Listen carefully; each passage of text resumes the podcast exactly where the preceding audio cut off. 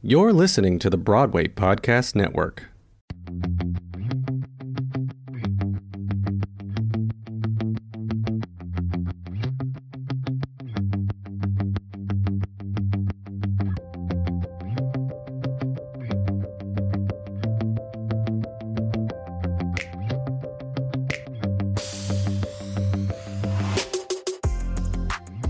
Hi, this is Charlotte Abate, Emily Ballou.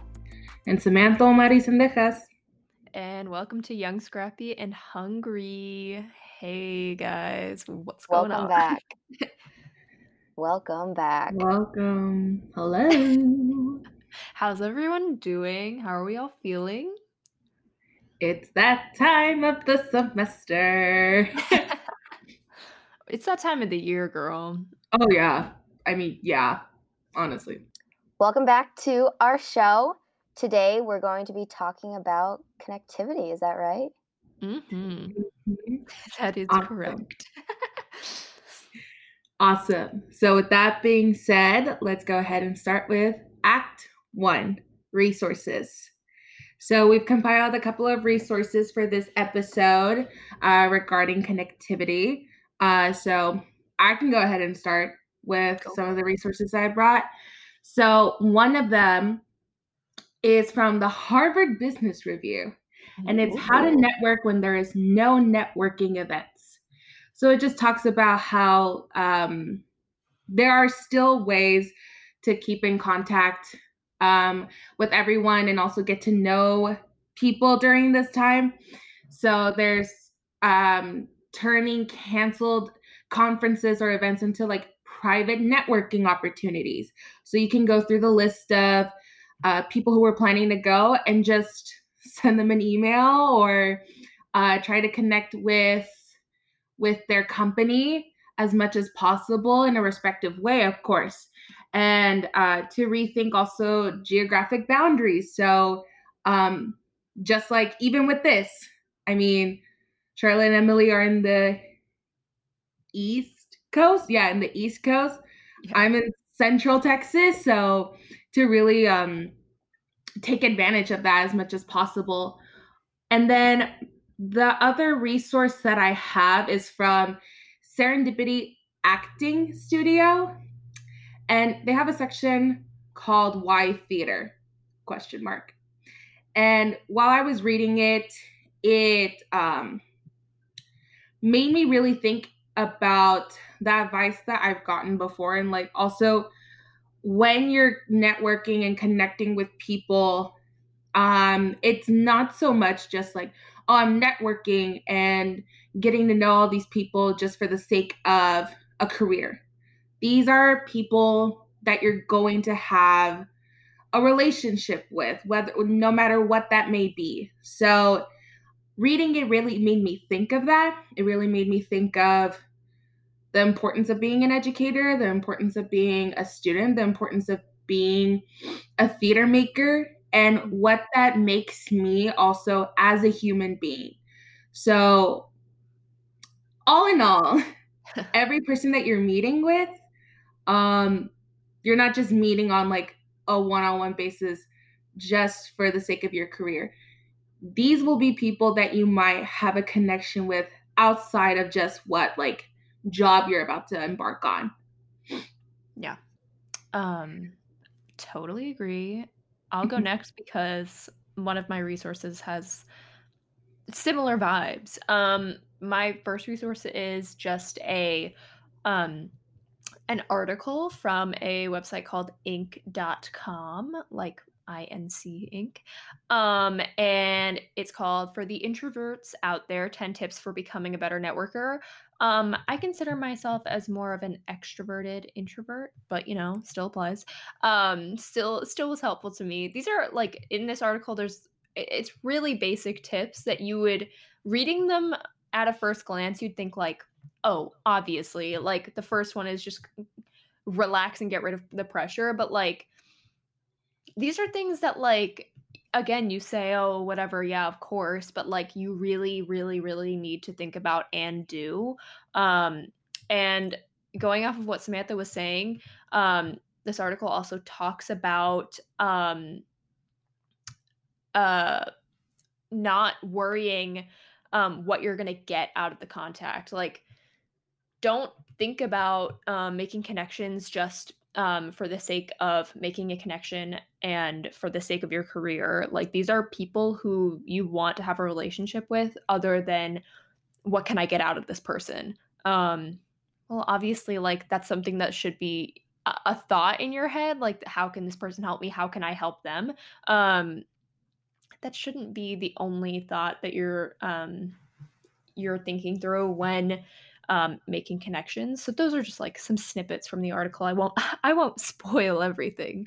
Um, but the other uh, resource that I had is actually a book. Um, and it is called Never Eat Alone. Um, and it's by Keith Ferrazzi. I think that's how you pronounce his name. I don't know. But um, it's basically just a book um, talk this this guy Keith talks about his experiences um, with networking and where I got him, and he just like kind of outlines a lot of really useful information and steps and advice um, for um, good things to do when you're networking. Um, I definitely recommend it. I read it a couple years ago, um, and I found it very helpful. And then the last thing that I did want to mention, this is not like a specific resource. But one thing that you guys should use as a resource is, um, especially if you're a student or like a recent um, graduate, use your alum networks. Um, some schools may not have like a specific network for alumni. Um, like I know that's more of a big school thing. Um, but a lot of schools have specific networks for alumni to connect and um, get to know each other. Um, and they're really helpful and very useful. Um, and if you don't have an alum network specifically for your school, I'd say LinkedIn is an incredible resource for doing that type of thing. It's called LinkedIn for a reason to make like linked up um, relationships and that type of thing. And you can go to your school's page on LinkedIn and look through the alumni. Um, so definitely recommend doing that and using those things as a resource. Emily, what about you? yeah. So the first resource I have is truonline.org, and this is Theater Resources Unlimited, and it's a nonprofit organization that was created to help producers, emerging theater companies, um, young artists sort of breaking into the industry and figuring out how to work in the world of theater um, and how to emerge healthily and in in sustainable ways as well. Um, uh, whether you're a self producing artist or a career producer, that sort of thing. Um, and so, this professional development, mentorship, and networking organization offers both an opportunity to become a member of this whole cohort, but they also, in recent weeks, have started offering virtual Zoom events, um, which are really great sort of community gathering places uh, for people to connect and help each other navigate these times right now. Um, they have a great email and newsletter, um, just a lot of different programs and events on their website that I certainly urge you to check out. They have great sort of boot camp events um, and all, all those great things. And it's a nice sort of way to meet other people in the industry and figure out what they're doing all across the country. The second resource idea I have, if you will, Facebook groups. Um, in my experience, I've seen that a lot of theater people really enjoy using Facebook both to promote their own shows, their own work, just reach out to others about collaborating for work. Um, I'm a part of a few different ones. Um, and I found that very applicable both to sort of entering in the industry as my for myself um, but also finding other opportunities and just seeing what other people are doing and seeing what other sh- virtual shows and virtual programming they're offering and sort of reaching out that way um, to hopefully possible collaborators in the future and that's a really nice way to one be in these facebook groups of people but also to hit that friend request and say, hey, like I saw that you're doing this kind of program or this type of virtual Zoom show. This looks really cool. I'd be really interested in learning about more. Can you send me the link so I can watch it?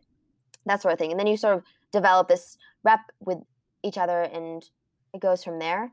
And then kind of the sort of second half of that resource is just a Google sheet or some sort of document that you can keep track of all these connections that you're making because a really big part about making these connections is keeping your connections and keeping them organized. So I have this Google sheet that I have different sort of pages on of different people that I've sort of come into contact with for audition wise, for different shows, for different creators, um, uh, just people I've emailed asking questions about things. And so of having this little database of my own to keep track of who, what, where, and when, and you know how I know mm-hmm. them is very helpful instead of just somewhere in your contacts list on your phone or something. Yeah, I I also use Google Sheet. Definitely, ten out of ten would recommend. Um, and also, I was just gonna add on to the Facebook thing. I feel like that's a really great way if you don't want to use LinkedIn, um, because I feel like on Facebook, like people kind of have their guard more down like they're not like oh this person's like just looking for me to like make a connection for like career stuff like that's a great way for people to just make a genuine connection without it having again to be surrounded um, by what can i get out of this anyway uh, that's all for our resources. Uh, as always, they will be linked in our description uh, of this episode. And um, so, yeah, check those out.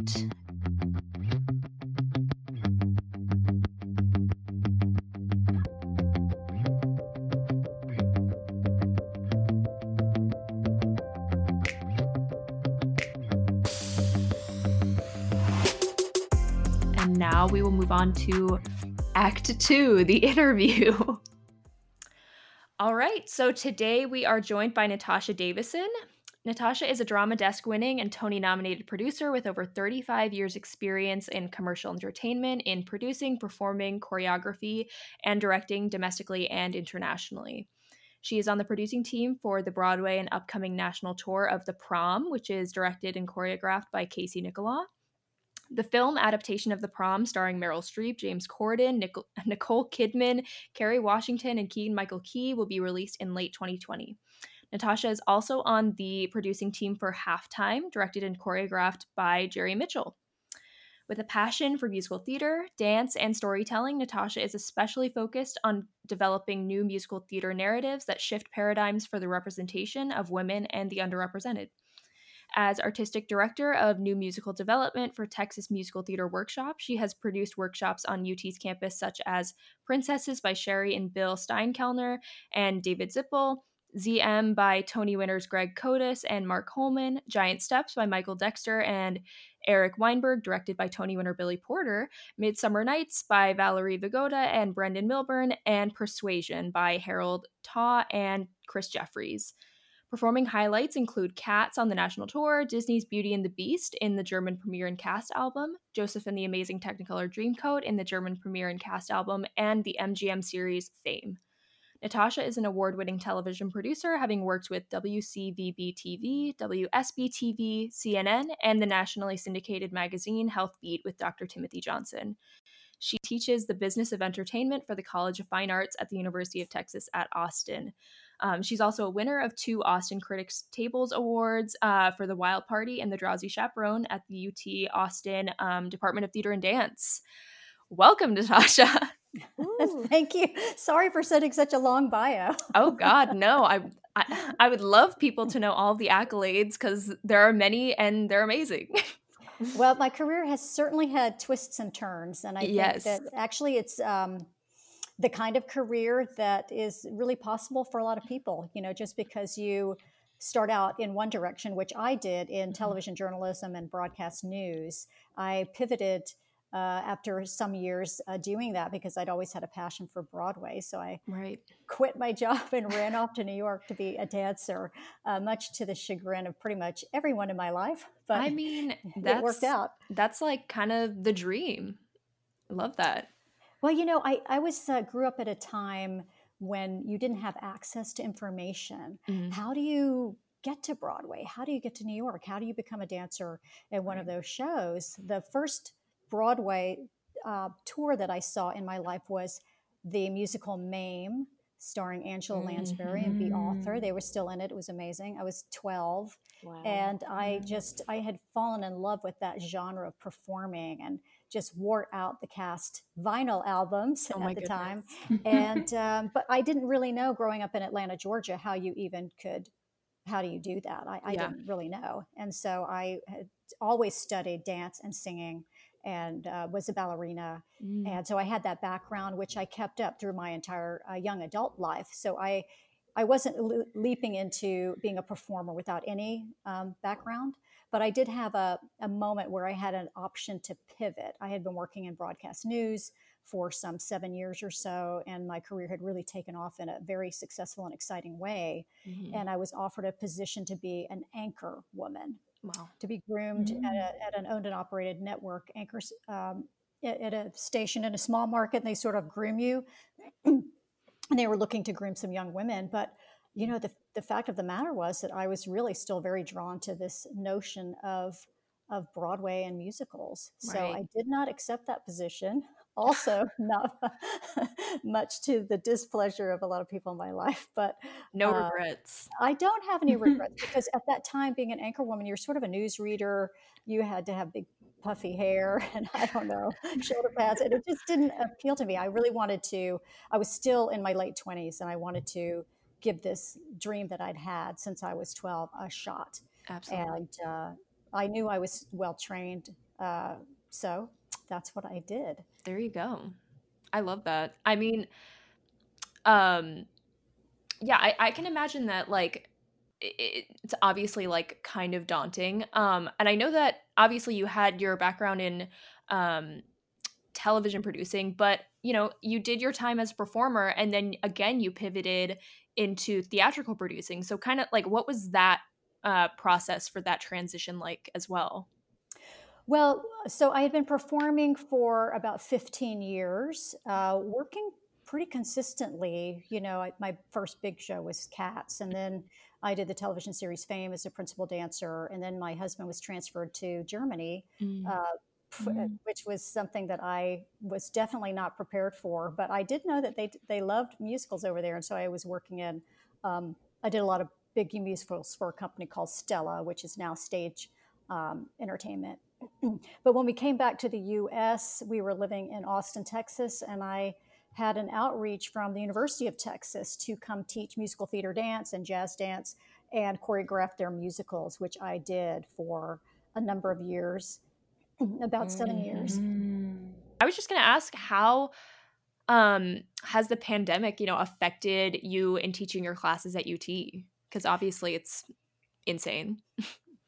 well, you know, it's not ideal, but it has had its benefits. For example, I've been able to um, have people join our class that otherwise would never be able to do that right. Because uh, the um, you know in terms of the budget to bring them to austin and put them up and for them to have that kind of time available to participate. Mm-hmm. and so we've actually had a really interesting group of folks. I teach a business of entertainment class at university of texas which is an industry based class. Um, we have leaders in various sectors of the entertainment sphere that come in and talk about their um, their experiences, they're working currently, and uh, they tell the students about what they do and what the processes are, that are involved in um, their area, and mm-hmm. it's super interesting. So we've had. Um, there, there have been some benefits, although in terms of being able to engage with the students live, uh, yeah. we're not able to do that. So, yeah, definitely. Mm-hmm.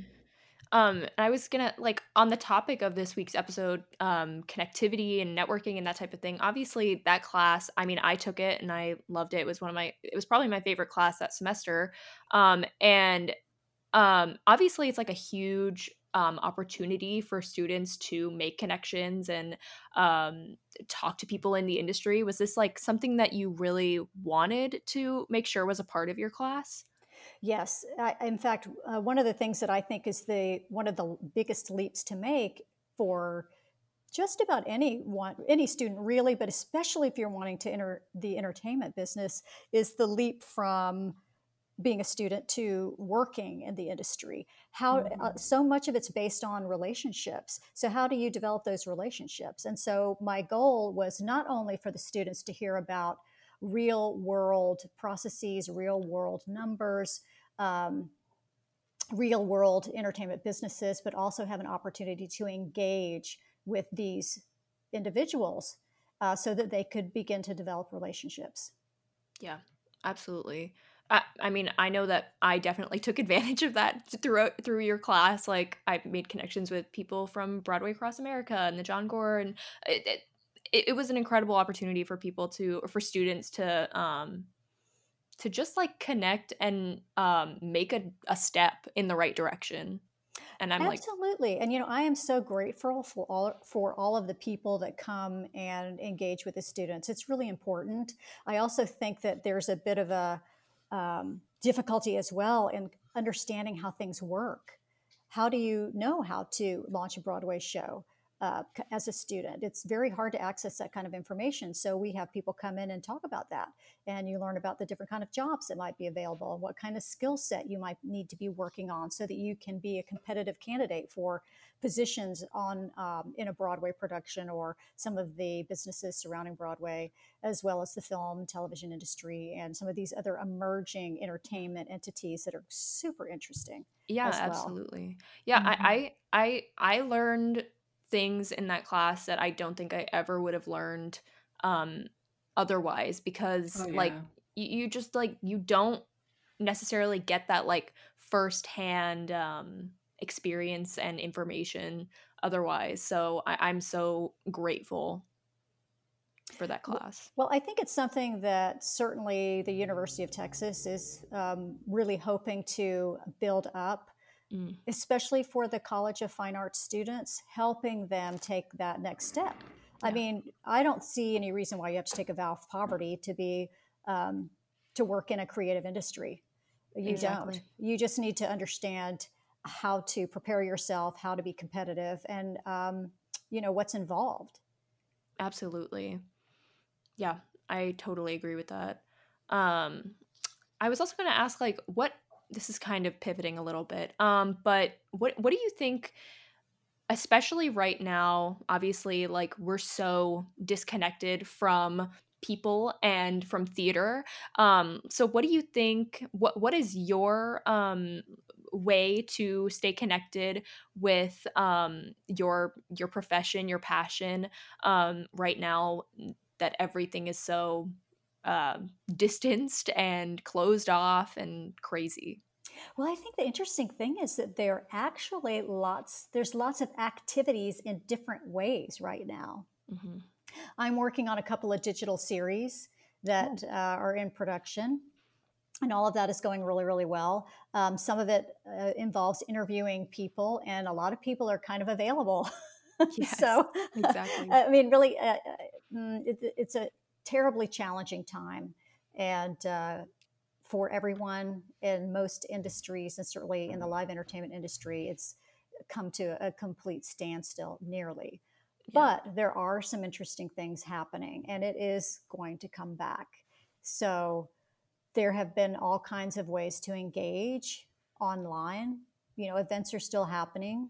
It's not as resonant as something that's happening live, but it's still super interesting. And it, in fact, you can almost participate in more events because you're not having to travel.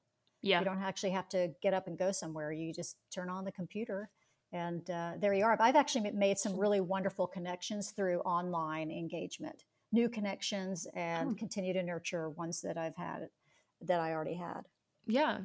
I, I, yeah, I, I think it's like a, there's definitely like, um, what, what are the, what are the, I'm trying to think of what to say. there's definitely a, um, a level of engagement that was definitely not possible before this because nothing or not nothing but a lot of these things weren't virtually available um mm-hmm.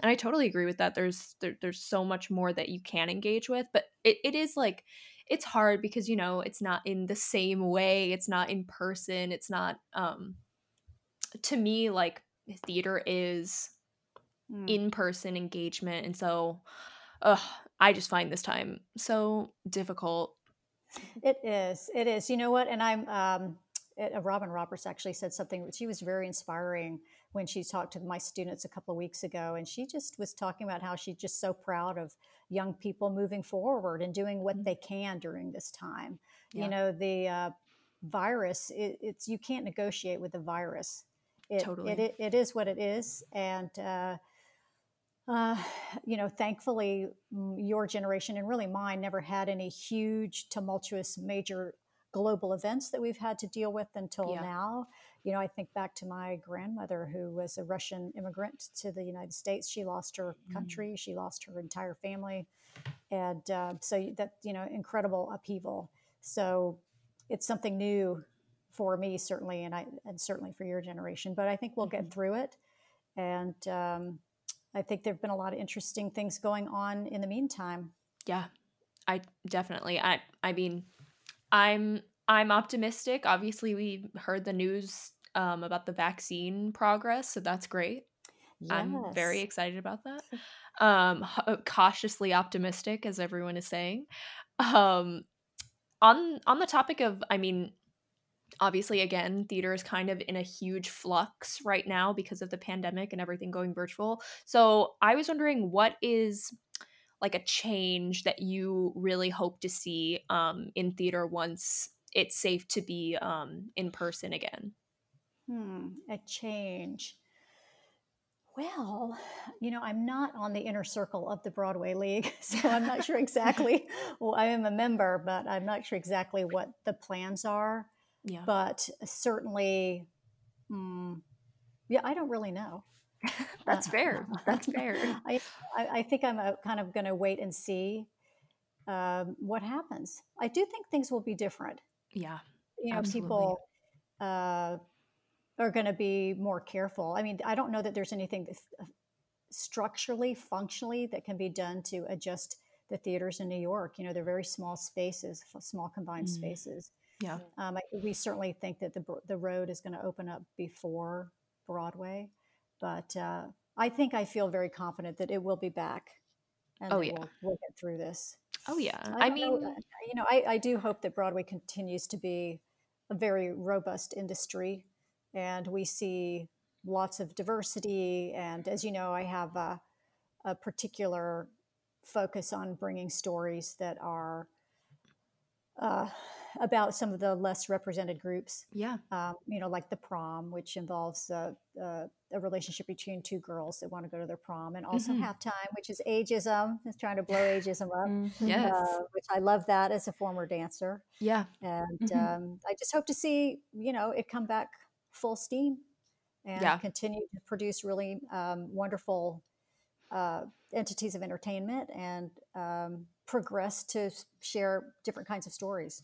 Yeah, I yeah I I was gonna say I mean obviously um, theater um, isn't just about like Broadway, New York, and that type of thing. But I was gonna say I mean I think it it has to continue. It has to be picked up because New York is not New York without Broadway. It just like the tourism is not the same. It's it it it completely changes the dynamic of the city.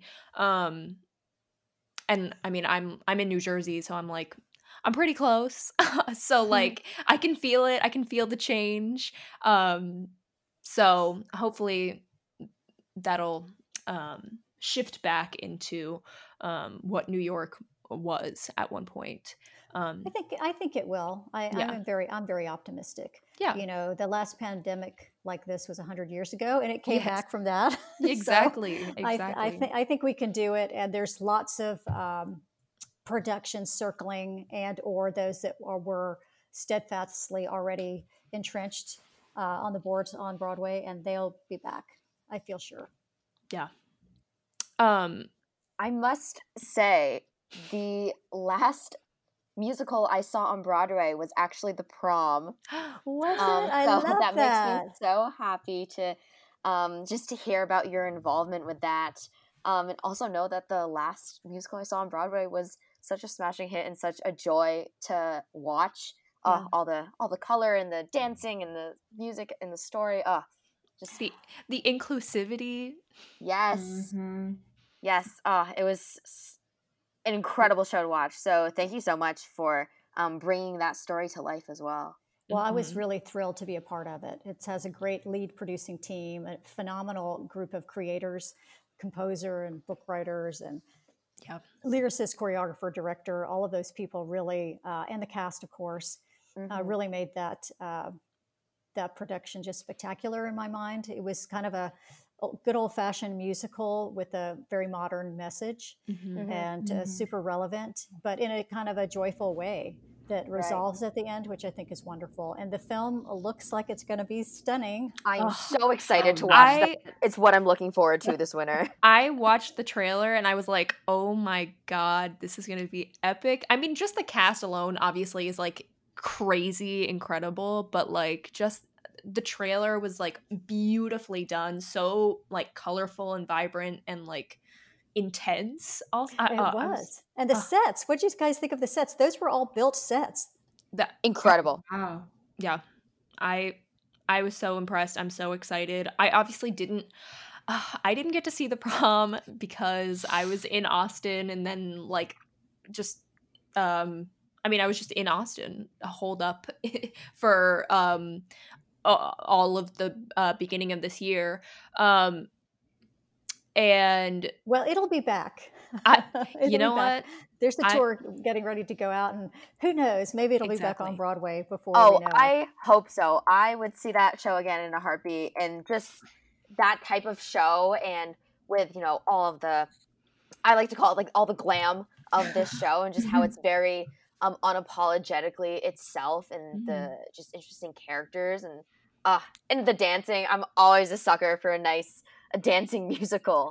Uh, it would be an absolute dream to be in a show like that. So I really do hope it comes back. I loved the dancing in that show. I loved the choreography. I thought it was very inventive, very mm-hmm. um, on point for high school students, and uh, had the energy mm-hmm. of the times. So I was um, I, I was really thrilled about that. I, I don't think he. Uh, t- I think he Casey Nicholaw should have gotten a nod from the the Tony Committee on for choreography. I do too. I, I am such a fan. I know, and you know the, the dancers will tell you that it was incredibly complex. And if you, he, I have I've had a couple of classes where some of that choreo was taught. Uh, one of the uh, cast members happened to be in Austin in between its preview and Broadway production, mm. oh, and wow. she came to wow. University of Texas and taught some choreography from that, and it was very intricate. I was like, wow. Uh, I have tried to teach myself some of the choreography from just YouTube videos, and it is it is not an easy breeze that's for no sure. but it, it, it, looks like a lot of fun. It looks like a lot of fun. Mm-hmm. so hopefully um, we'll be seeing that on the boards somewhere in the country if yes. not in new york. So I, am excited about that. I have not seen the film of course mm-hmm. but i'm really looking forward to it. Absolutely. Yeah. I i will be there when it gets um when it's touring. Mark my words. Fantastic.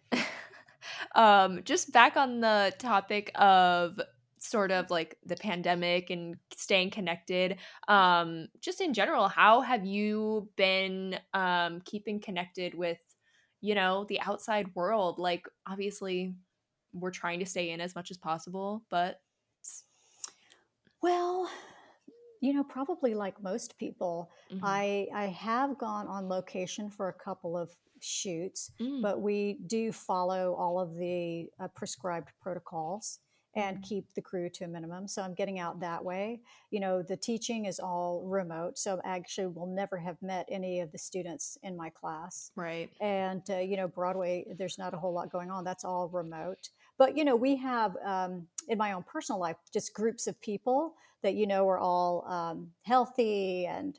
Uh, mm-hmm. They don't have any COVID exposure, so you can sort of build a small group that you actually see totally. live and in person. Yes, so, a um, bubble. Um, Mm-hmm, because you know it's the uh, the the uh, virus is doing very well and thriving in Texas. Oh yes, oh, yeah. which is I, unfortunate. I can't say I'm not. I, I can't say I'm not glad to uh, be in New Jersey right now and not in Texas. yeah, you know I'm yeah. not sure what's what's fueling that, but um, I, you know, I don't know. I think it's very hard for the students to not engage with one another. Oh, absolutely. Mm-hmm. I, I I've said this a couple times, but I am definitely glad that I mean, in some because of the pandemic, the current situation, I'm glad that I'm not a student anymore, having to deal with online learning and just the distance. I think and, it's hard for them. It's yeah. hard for them. You know, as some of our guests um, speakers have said that they're really proud of the kids for um, powering through this time and not just rejecting what's available to them. Yeah. Because even though it's not ideal, it's still pretty interesting. Yeah, totally. I mean, I, that's I've just tried to take advantage of the fact that everybody's remote and um, I can have guest speakers from all over the world. Yeah, I I, mean, I I never thought about that until you said that, and obviously that's like an obvious uh, uh, uh circumstance, but that, that that that's such a benefit. Like you can have anyone from anywhere. That's and right. It, if they're willing to do it. well, yeah. exactly, exactly. uh, but we've had some some phenomenal people on uh, in class, and uh, these are folks that I, I would never be able to um, have mm, if it, if it weren't uh, remote. And the fact that they actually have a little more availability in their calendar, exactly so, right. Um, because so much is not is not happening, but right. Mm. Um, it will exactly. Um, I was going to ask what I mean. You've all uh, you've touched on this a little bit, but what are some other projects? If you obviously, um, if you can say what you've been working on um, during um, the pandemic, what's coming up next, that type of thing. Well, I am working on um, for a new media company in Austin, Texas, that mm. is producing some um, third-party content, which I am helming. So right mm. now, I'm working on a show called Life Unscripted with Meredith Walker. Oh. And uh, Meredith Walker is a one of the co-founders of Amy Poehler's Smart Girls. Yeah, she so came she, into the class. She did. She came and she had um, early in her cur- career, she was a producer for Linda Ellerbee and Nick News. Yeah. In its um, in its its original series. I know it's just come back, but this is some mm-hmm. years ago. And then she was uh, head, head of talent for Saturday Night Live oh, for yeah. some years as well. And we are interviewing right now women who have lived their life and sculpted their own pathway um, to it, the life unscripted. So, not things that are normally thought of for them or what their kind of foundational circle had scripted for their lives. And they have gone on to do really cool and amazing things. And so, we are interviewing these women, and it's going to be sort of a, I guess, earthy, organic interview show. We mm. do it mm. on location where these women are. We were just up in Houston and interviewed fashion designer Chloe Dao. Wow. Um, she's a mm. Vietnamese, uh, of Vietnamese origins and uh, a really phenomenal uh, line of clothing, just beautiful. And then we interviewed uh, Anita Jaisinghani, who has a restaurant Pondicheri, sort of a a new take on Indian cuisine, fantastic, just really beautiful. Mm. We're interviewing em- Emily Ramshaw, who is the founder of the 19th News Organization.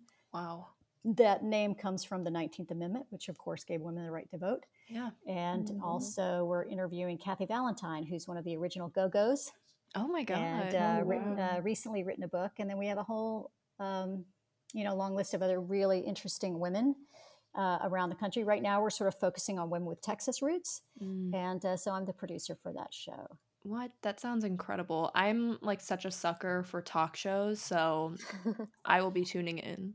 yeah, this is kind of a like Anthony Bourdain style kind of show. I, so we do oh, walk and talk, that. and um, and she's she's an amazing uh, journalist, Meredith, and is just his having these uh, phenomenal interviews with these women, and they talk about how they uh, built their lives. Uh, that you know from coming from their kind of their their passion yeah as opposed to, to what their you know it appeared would be their their pathway they exactly. did something different and uh, how they did that and why they did that so i think they're it's a super interesting group of women that we're that we're interviewing that is so exciting. I love that. I love that. It is exciting. And I also work for the media company. I write all of their copy. Mm. I helm some other series that they're producing. Um, yeah, so it's uh, super busy. Yes, I was going to say that sounds like a very full plate. It is. oh God. it is, but it's great. I love it. I love it.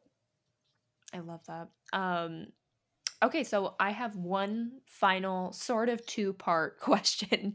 Um and we've we've asked all of our guests this. It's what is one piece of advice that you would give to a young um artist or person trying to break into the theater industry and i guess you could take it further with um, any advice on the topic of today networking and making connections and that type of thing my advice is something that I say a lot. I used to say it a little bit more, I think, in my when I was teaching uh, dance and choreography, is to hold yourself to the standard to which you aspire, mm-hmm. which means mm-hmm. finding out what it is you think you want to do, observing that, and trying to get there. Mm-hmm. You know, whether you're a dancer or a producer. Um, that's that is how you get there step by step trying to get to yourself yourself to that level of execution. Yeah. And I think part of that is uh, you have to show up, right? You yes. have to show up in a in a community, um, finding ways to engage in that way, and be prepared when you engage. One of the things that I both you, Samantha and uh, Charlotte, remember in my class is that you have to research the people that are yep. coming to class, and you have to compose questions. Well, yep. The reason for that is so that you're prepared to have a meaningful um, engagement with them. And mm-hmm. so whenever it's funny because one of the students came back to me just recently and she was saying how she was starting to interview and engage with people for uh, first steps on taking a job and how she felt like she was really prepared for that and she realized it was because of the class. Mm-hmm. Because I, she had we have people coming in, you have to read about them, you have to understand the the context and topic of their industry and their business. Mm-hmm. And so when you engage with them, you're really able to make a, a, a stronger connection, maybe even impress them. Yes. And um, if anything, you don't know how that engagement will come around full circle. It might be in a week, yeah. it might be never, it might be in five years. Yeah. But um, I, so that if that's helpful, that's my advice. Find I, out what it is you want to do, hold yourself to that standard, and engage. And when you do engage, be prepared for it. Absolutely, I I, I totally agree with that student. I, I I mean, I was sort of doing that before with interviews where I would make sure that I had come prepared with like some amount of questions, but not to the extent um, that I did after having your class because uh, taking your class because there's a real amount of research that needs to go in to um, preparing to um, to ask meaningful questions, not just exactly. like surface questions. Well, I mean, the, which is always the beginning of the semester or the initial. It can't be just yeah. a sort of a comparative superlative, like what was the most challenging thing? What was yeah. your favorite? You know, that's not helpful. Yeah. Um, and it also it doesn't show that you have any sort of knowledge about um, this person. So you want to dive deeper into their background. So you can say, when you worked on this project and you had, you know, this problem come up, we have um, usually Marissa Seacrest, who's a live theatrical rep for Paramount Pictures, mm-hmm. as our oh, first oh, yeah. uh, uh, lecturer, and she's one of the um, co-producers on Mean Girls Broadway. Yeah. And you know, so to ask her about how did you adapt Mean Girls from the film to update it so that it was more resonant and relevant for what might happen in a high school now. So that's yeah. that's a better question yeah. than what was the most challenging thing about producing that show, right? So that I just try to take ha- have the students take it to that next step. Yeah, and I think that fosters an actual again a connection with someone because um, they'll be impressed with you, like you said, or they'll remember that you asked them a, a meaningful question that they actually they really had to think about and um, answer in a again like a meaningful way mm-hmm.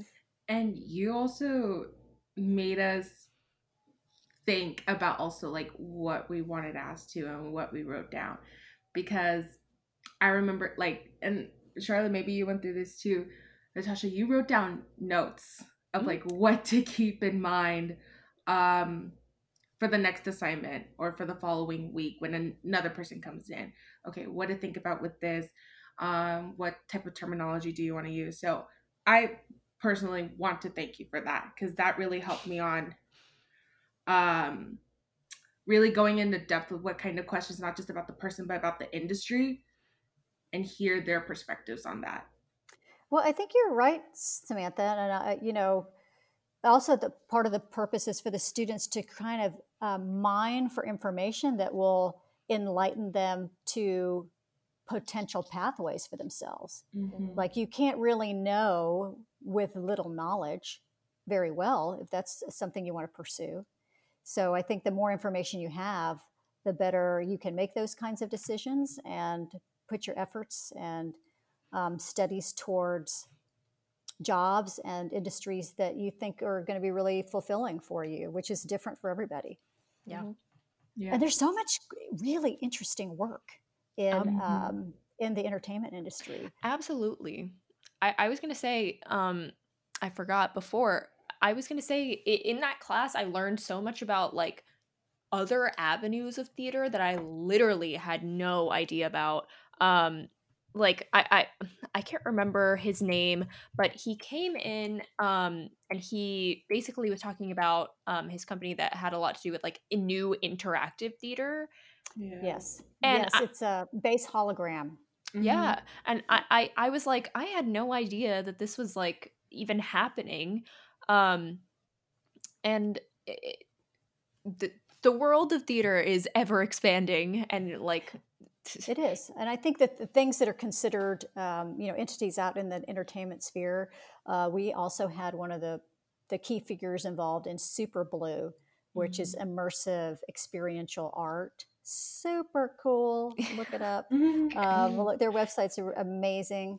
And uh, also, you were talking about the hologram, which is uh, building holograms of artists, mm-hmm. uh, some that have passed and some that are living, and how you can create these live theatrical experiences around that hologram and people that didn't get to um, experience a particular performer while they were alive can get a chance to see their work um, now and or uh, artists have another way of i guess capitalizing on their brand and their music or whatever their kind of performances and build shows so that they don't always have to be present and they're very resonant i mean we, he showed us the technology and they were wow, I mean, they really do look real. Yes. Mm-hmm. they don't pitch them as real. I mean, you know that you're seeing it's a, it's a recording, but the yes. rest of it's live. Everybody else is live. Oh my god. The dancers and the orchestra and all of that, those are all live. It's just that the the key artist yeah. may not be. Yeah. But still very, very cool. So there's lots of jobs that are emerging that we don't even know about yet. Mm-hmm. and that students exactly. even know about yet. So I, you know, I teach in the, the School of Design and Creative Technologies, and I I love the department for the fact that they're so uh, future forward, if you will, mm, yeah. into the kinds of things that are going to be out there for young people to engage in um, professionally. Yeah. Mm-hmm. I mean, I, I would say that's another thing that like people should keep in mind. Like theater on uh, from the outside really looks like just like singing and dancing and acting, but like f- diving deep into what the, the the giant huge possibilities of the careers that are out there um is it, it, you can go on forever looking into it. So i would say don't just stop at the surface and say i can only be an actor or a performer whatever which is if you want to do that that's great but dive in deeper because there's so many different possibilities and so many different avenues you could go down just in the there world really of theater are. And there's more people backstage than on stage. We mm-hmm. had a. Oh, um, yeah.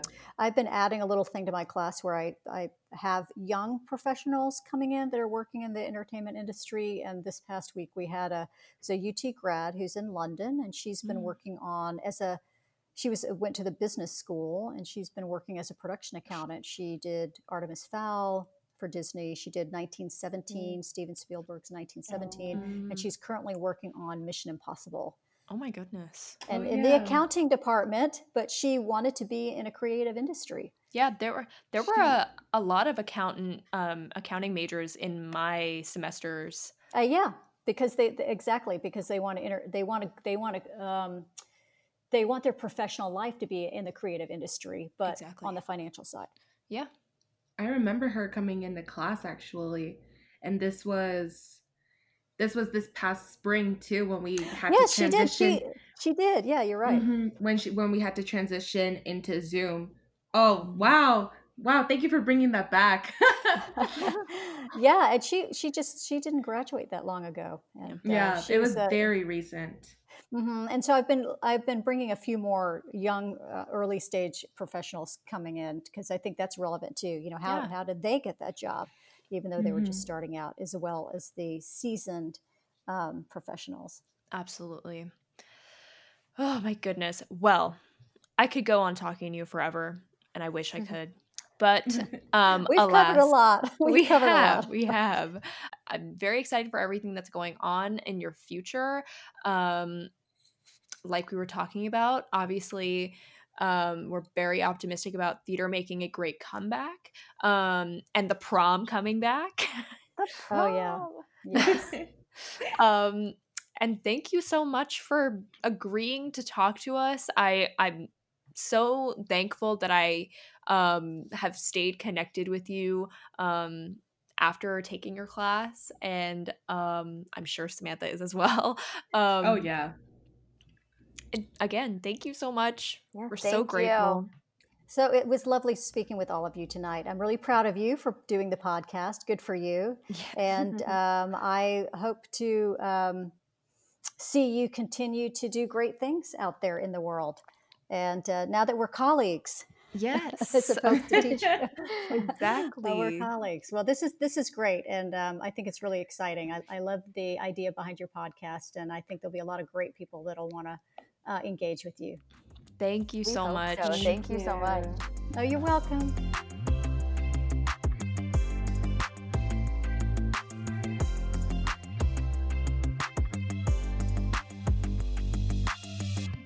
Act three questions and answers. It is time once again for us to answer the questions you've submitted. So, thank you to those who have. Uh, as just a reminder, whatever questions you're kind of wondering about, not sure about, feel free to send them in and we will keep answering them just as we're about to do now. Mm-hmm. So, the first question we have this week is Is it appropriate to use professors as a resource for networking with big industry professionals? What do y'all have to say um, about that? Absolutely. yes. Um, literally, I had this written down in my notes before I even saw that question. And I was like, obviously, like for people like me who are now out of college, like this may not apply. Um, but um i mean i'm i'm recently out of college and i can still contact professors that i had relationships with use those things to your advantage. Like Samantha and I have, like, obviously, Natasha was our professor, and like, we, um, I I am a BPN intern because of Natasha, um, but I also have a relationship with her outside of just career advancement and that type of thing. But absolutely, use your professors as a resource because they're not just there to teach you; they're there to like help you in any way that they can. And they are like your bridge to the outside world of like professionals in their field. Yeah. And something also that has personally for me that has been so helpful with um, having professors there um, as resources is that a lot of the time specifically for i know for my college but hopefully uh, for other colleges and departments um, they do this, um, and if not, just hit us up. Um, we also get sent out like from different pers- from different professors and even advisors saying, "Hey, there's this opportunity. Mm-hmm. Email me back. Let us know if you're interested, and we'll try to um, connect you with the people who are running this event that I just emailed out, and so forth." So that's always helpful, and also like it's kind of awkward sometimes to just go into office hours and like have nothing prepared in a way? Or what do i ask them i i i remember hearing a lot like what do i ask them um from other from other colleagues and other friends? And honestly like just they they literally just say like go in. And yeah. that's a lot to take in though because you could just go in ask them a question and you're like oh i wanted to use that hour with you. Um, but just going in, just telling them, hey, um, this is how it's going, like with the semester or just with school or with the class. And eventually something might come up in your meeting where it can just build an hour long conversation or even more um prof- professors should be there for y'all so mm-hmm. they are just an amazing resource to have yeah yeah absolutely i'm also here through an alumni network um yeah. just tagging back to making those connections and utilizing them you know your schools are there for you to use as resources, um, both professors and alumni wise. And yeah, it's always so fascinating for me to hear who my professors know and who they've worked with, who they've come into contact with, um, and very much using them um, as helpful sort of stepping stones to get into contact with other people that I want to talk to, uh, especially in a time where Zoom calls are very prevalent. Uh, mm-hmm. Uh, just last week, I was able to have a Zoom call with the actor Peter Kim um, because he has worked with some of my professors before. And so mm-hmm. being able to work with an actor whose uh, plays that he's he's been in that I've really loved reading about and it's been fantastic. So yeah, definitely, I would 100% agree. Mm-hmm. Absolutely.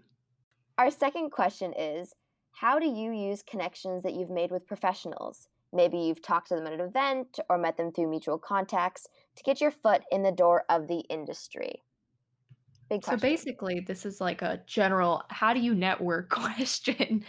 um, and I think that um, this is a a long conversation, but in general, like I would say the biggest piece of advice I have is um, make sure that you um, follow up. So um, even if it's like as insignificant as like, hey, I just met you at this event, like that was really cool. Hope to talk to you later or whatever, or just like asking a simple question, make sure to follow up so that they uh, know who you are. They are uh, thinking about you. Um, and um, yeah, just like follow up with people. Make make sure that you are on their radar. Mm-hmm. Yeah. And also like going back to the conversation about Facebook, there is no shame of just adding them on Facebook and just letting them see what you post and letting them letting you see what they post too cuz like again that builds also what the interests are. So um you can follow back up on them on like certain things too. Um and when it comes to maybe like meeting them at a conference or meeting them at an event or having mutual uh contacts, you would also be surprised how like all the other people that your group also knows outside of just your group. Mm-hmm. The theater world is shockingly and surprisingly so connected. A, like yeah. yeah. it's so connected. It's such a small world. Yeah. Um so you would just be surprised though like when you meet someone or meet specific people how many other people will know and it just trickles down to that. Mm-hmm. Um mm-hmm yeah, but anywho, there's just no shame of like adding them on social media too. It's not just LinkedIn. It's not just like, oh, hey, like I might apply for, I don't know, like working with you one day and then that's it. Yeah. Keep in contact with them some ways. Yeah. Yeah. Follow yeah. their socials. See what they're doing, what work they're doing. I think yeah. that's a great way. I was going to say also, um, one thing that you can do to stay in contact, stay following up with them and having actual like conversations. Um, well, two things I would say. One, um, you could, I mean, obviously, this is not it in person possible, but I would say be like, let's grab a coffee or let's do a Zoom coffee um, so that we can just like talk to each other and build a relationship and learn about each other's interests and lives. And then another thing I would say if you want to go down the route of getting more specific information and advice, do an informational interview. But um make sure you're prepared for it. come with good questions, come with relevant questions about their career, with uh, about their industry. Um the things that you legitimately want to learn and make sure they're not like I don't know. I mean, you can ask general questions, but try to make them as like specific as possible to show that you have done your research and that uh, that you're prepared um, and actually interested. Um, but yeah, I I this summer I did like a bunch of informational interviews. Um, and they're they're hard and it's like really awkward to um, keep in contact with and uh, keep in contact with these people. It's hard to do. It's it's um it's a struggle for sure. Mm-hmm. so and not yeah, and not abusing that ability to contact these people. Don't just use these sources as you know, uh one door to something bigger. Like really mm-hmm. be mm-hmm. invested in whatever artist you're talking to in their work because they also will kind of sniff out whether you're using them to get to somebody else. Um, yeah. and that's that's not cool. Like use them for the information they have and then maybe if yeah. they connect you with someone that's great um, but definitely don't don't skirt the edges there no they're people yeah. don't treat them like i don't know stepping stones mm-hmm. and with with that with what y'all just said too um remember who you worked with mm-hmm. you're gonna meet with a lot of people and it can like taking note of like all the people that you've worked with and what they helped you do and what you've helped them do can you can forget sometimes and that's totally okay but make sure you remember who you've worked with whether it's a big production or even just a reading mm-hmm. because you never know if for instance you're trying to look for a designer a someone for the creative team an actor and you want and you're looking for that certain person and you're like, wait a minute, I've worked with this person. Let me email them, text them, call them, whatever it may be, so that I can set an interview. Yeah. Mm-hmm.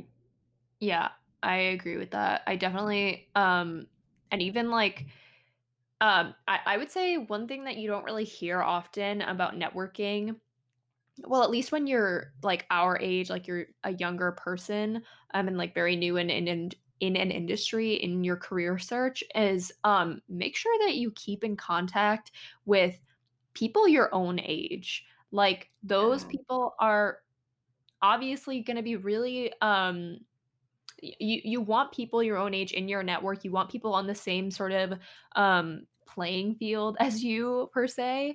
Um you don't always want people who well obviously make as many connections as you can all all the time um, or as many meaningful connections but um you don't always want them to be like only the head honcho or like the big higher up person or like the producer or whatever. Obviously make those connections but you also want the people who are like you um to kind of give you advice and help you out and do whatever just like you want to make connections with however many people you want um, and can, but don't forget about the people who are like in your immediate circle and not necessarily those that are like out of your um sort of plane. I don't know.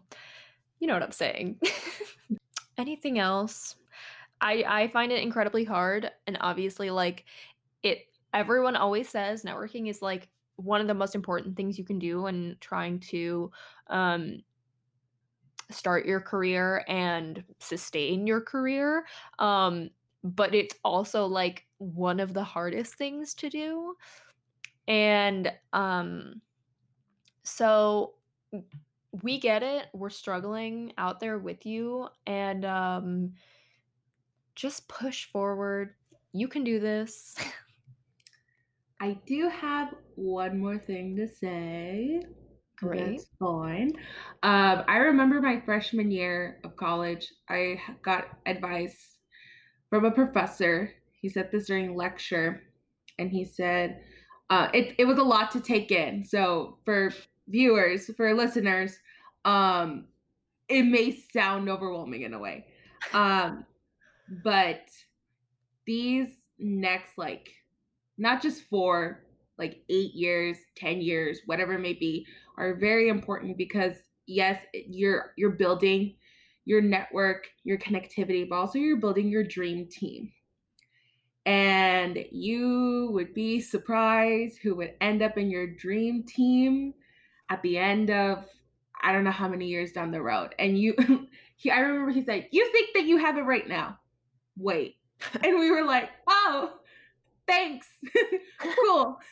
But um it's true. And I and I've I've had that stuck with me. So I'm I'm not in the pursuit of like finding and like labeling and even categorizing like what my dream team's gonna be, but just know like you're gonna have like a specific group of people that you're always going to be in contact with with like working wise business wise and within your personal life hopefully um in a very positive way both both areas.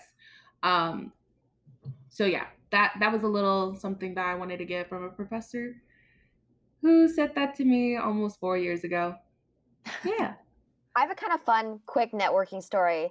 It is not necessarily networking to further a career acting wise, but just in a theater enthusiast wise. A couple summers ago, when I was uh, working, interning, acting with the Potomac Theater Project in New York City, we were stationed at the Atlantic Stage 2, which is the smaller off off Broadway theater of the Atlantic stage. Mm-hmm.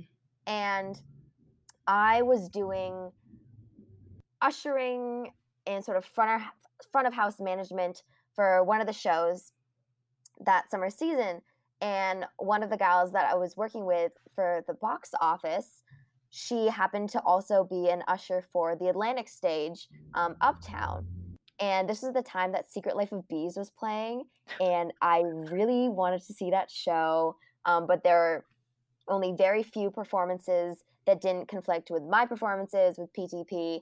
Um, but I just happened to mention it in passing in one of our conversations together.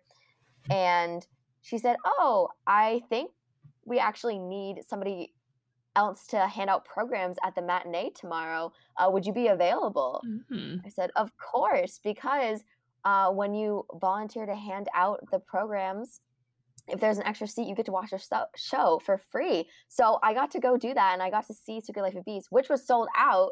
Um, and that was just a great sort of opportunity, kind of networking wise, just you know who you talk to and those connections you make. Yeah. So not necessarily on an acting wise, but just got to see a great piece of theater, which I do hope makes a comeback when Broadway makes a comeback. I would love to see that on Broadway. Yeah. Um, so fingers crossed there. But yeah, we love networking.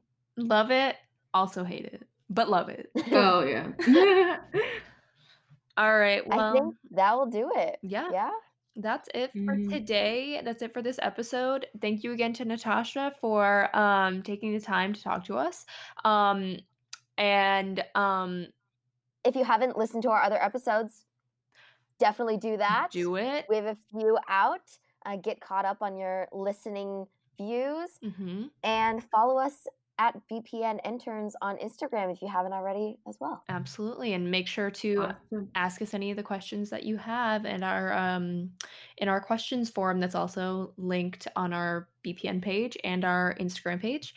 And um that's it. Thanks guys. Have a great more everything. More episodes more episodes to come, more resources to come, more interviews and more Q&As. Mm. So Get excited. Get ready. bye.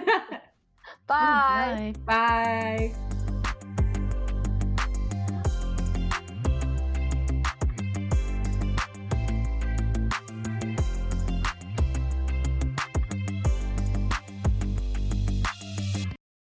Hey, it's Leslie Odom Jr. here on the Broadway Podcast Network to tell you about the Rise Theater Directory, a program of Maestra Music. Rise is a national online resource designed to connect and empower backstage and administrative and creative theater professionals from underrepresented backgrounds.